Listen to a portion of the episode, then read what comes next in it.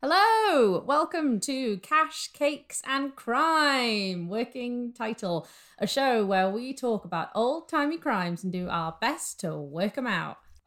This is a dumb idea.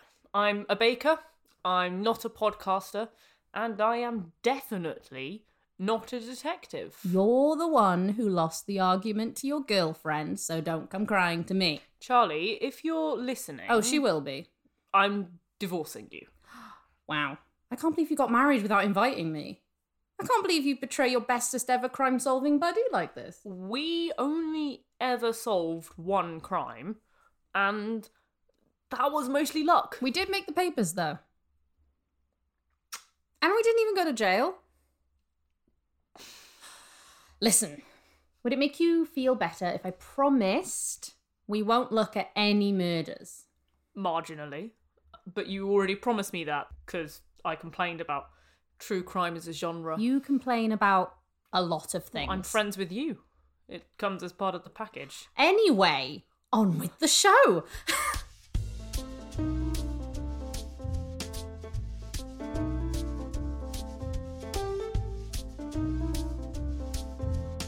Time for the first ever episode. I'm one of your hosts, Addy, and uh, this grump sitting next to me or opposite me is Rick. Oh, I'm not a grump.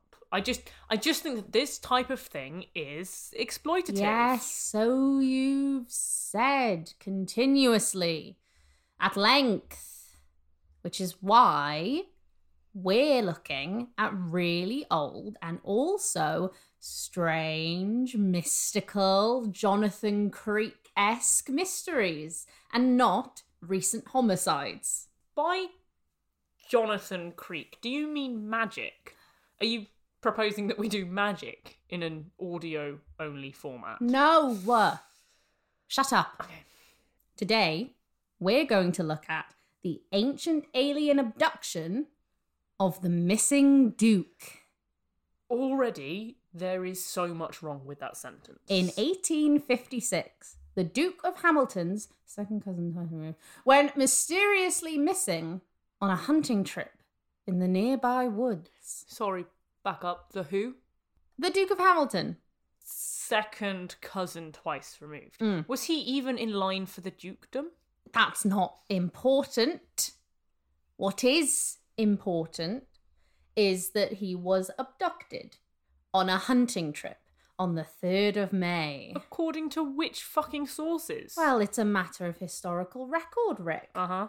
Sure. The Duke Second cousin twice removed. was seen leaving Holyrood Palace early in the morning, vanishing into the misty grounds of the nearby park, heading straight for ye old Hunter's Bog. Where he promptly fell to his death and became mummified in mud for all eternity. No! He never made it to his destination. Mhm. There were local reports in the newspapers about mystical looking lights in the sky.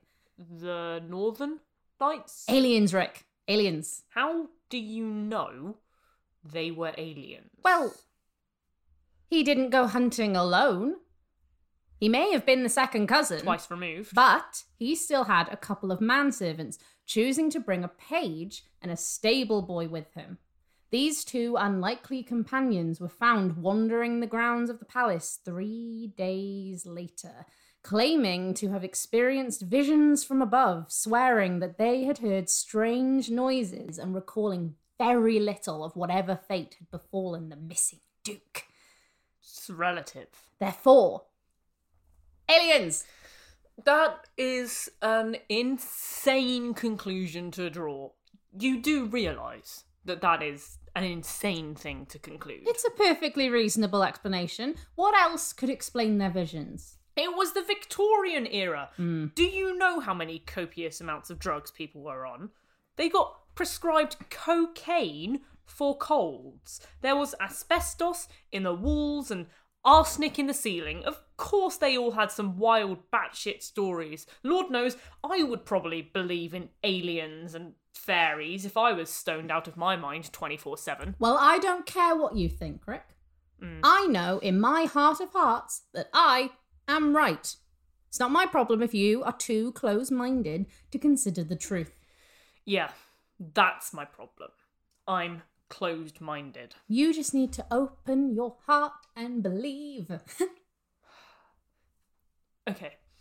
Hypothetically, uh huh.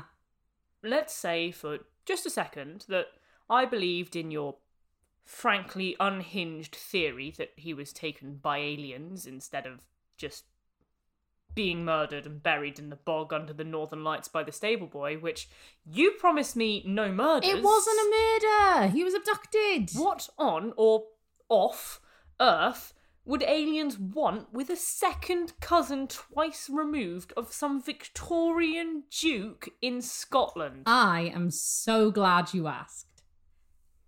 His immortality. His fucking what now? I think it was a misunderstanding on the aliens' part about the working etymology of naming conventions in Victorian England or Scotland. I'm aware they're different. you, you have completely lost me. Well, he was called Ambrose. That's completely new information, but okay. Well, traditionally speaking, right? Ambrose is a name that can mean immortal. Clearly, the aliens knew this and assumed that he was an untapped well of long life and decided they needed to grab him to work out the secrets of eternity. and here I was thinking aliens did it was the most insane take that you could have. More fucking fool me, I guess. It makes sense. Maybe if you have a straight jacket on, you okay. You do realize here that you are not only assuming that aliens can speak English if they even exist in the first place, but also that they care enough to somehow understand that names can have meaning, which they then interpret far too literally. Well, it's not my fault that the aliens assigned to our sector were predominantly autistic. Ha! You know what? I'm not even going to touch that. I know I'm right, and the listeners will agree with me. I know Charlie will. Well, maybe the conspiracy nuts will, and yeah, maybe Charlie will, just to fuck me off, but the normal people, however, will probably agree with me that it was just normal, fucked up people doing normal, fucked up people things. Like killing whilst under the influence and then dumping the body in the bog. Dare I. Dare I even ask if you research this further than a couple of articles about the supposed alien abduction? You impugn my honor? You doubt my research? To quote the famous meme, you kick me at?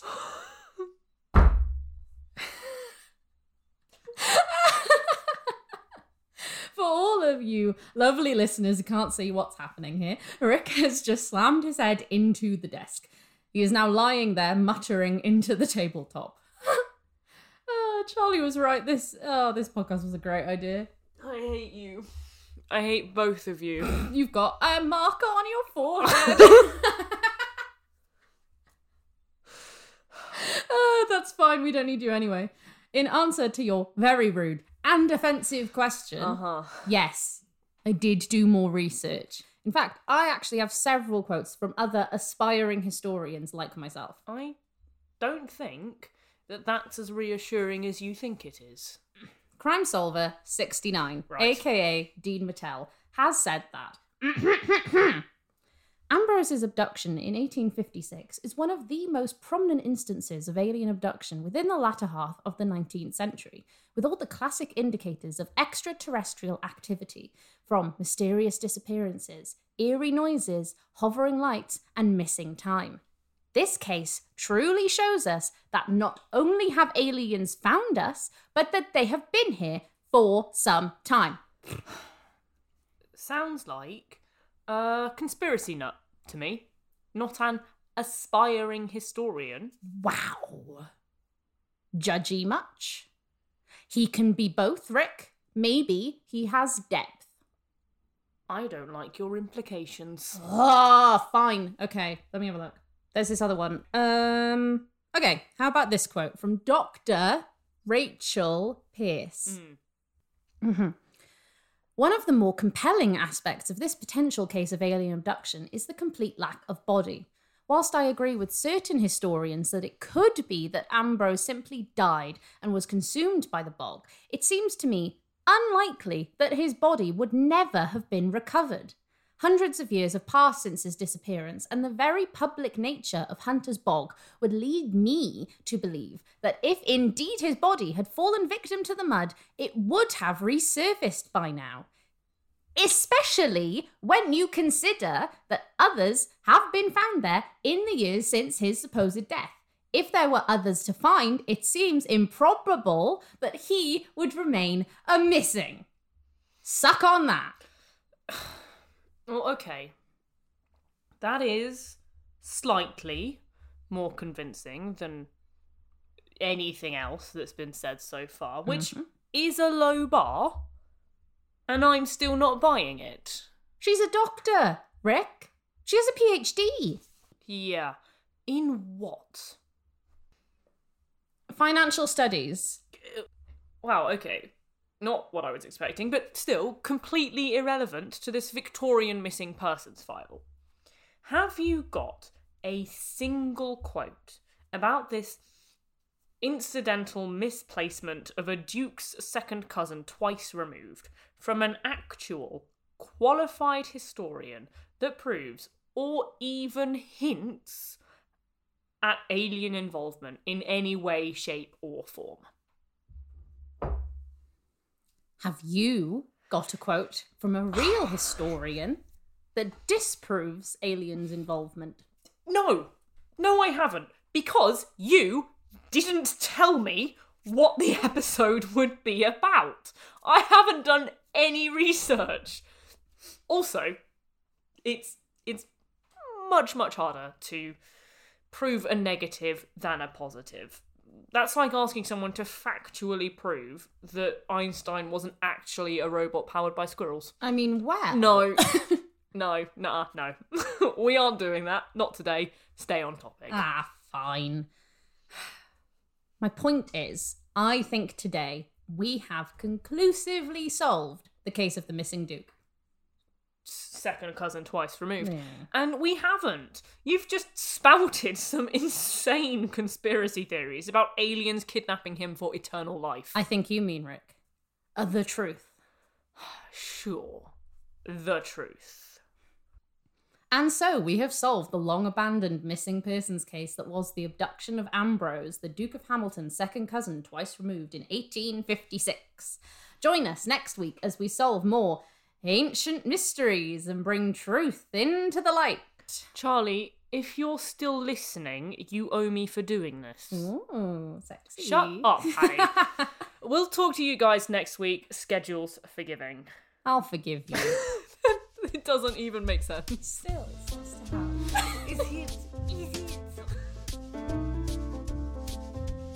Cash Cakes and Crime, working title, is a fictional true crime podcast starring Even Gwen Davies as Addy and Hal Faux as Rick. Any similarities to real people or crimes committed is entirely coincidental. Episode 1 was written and edited by Hal Faux, and the theme song is Jazzy Detective by John Bartmann.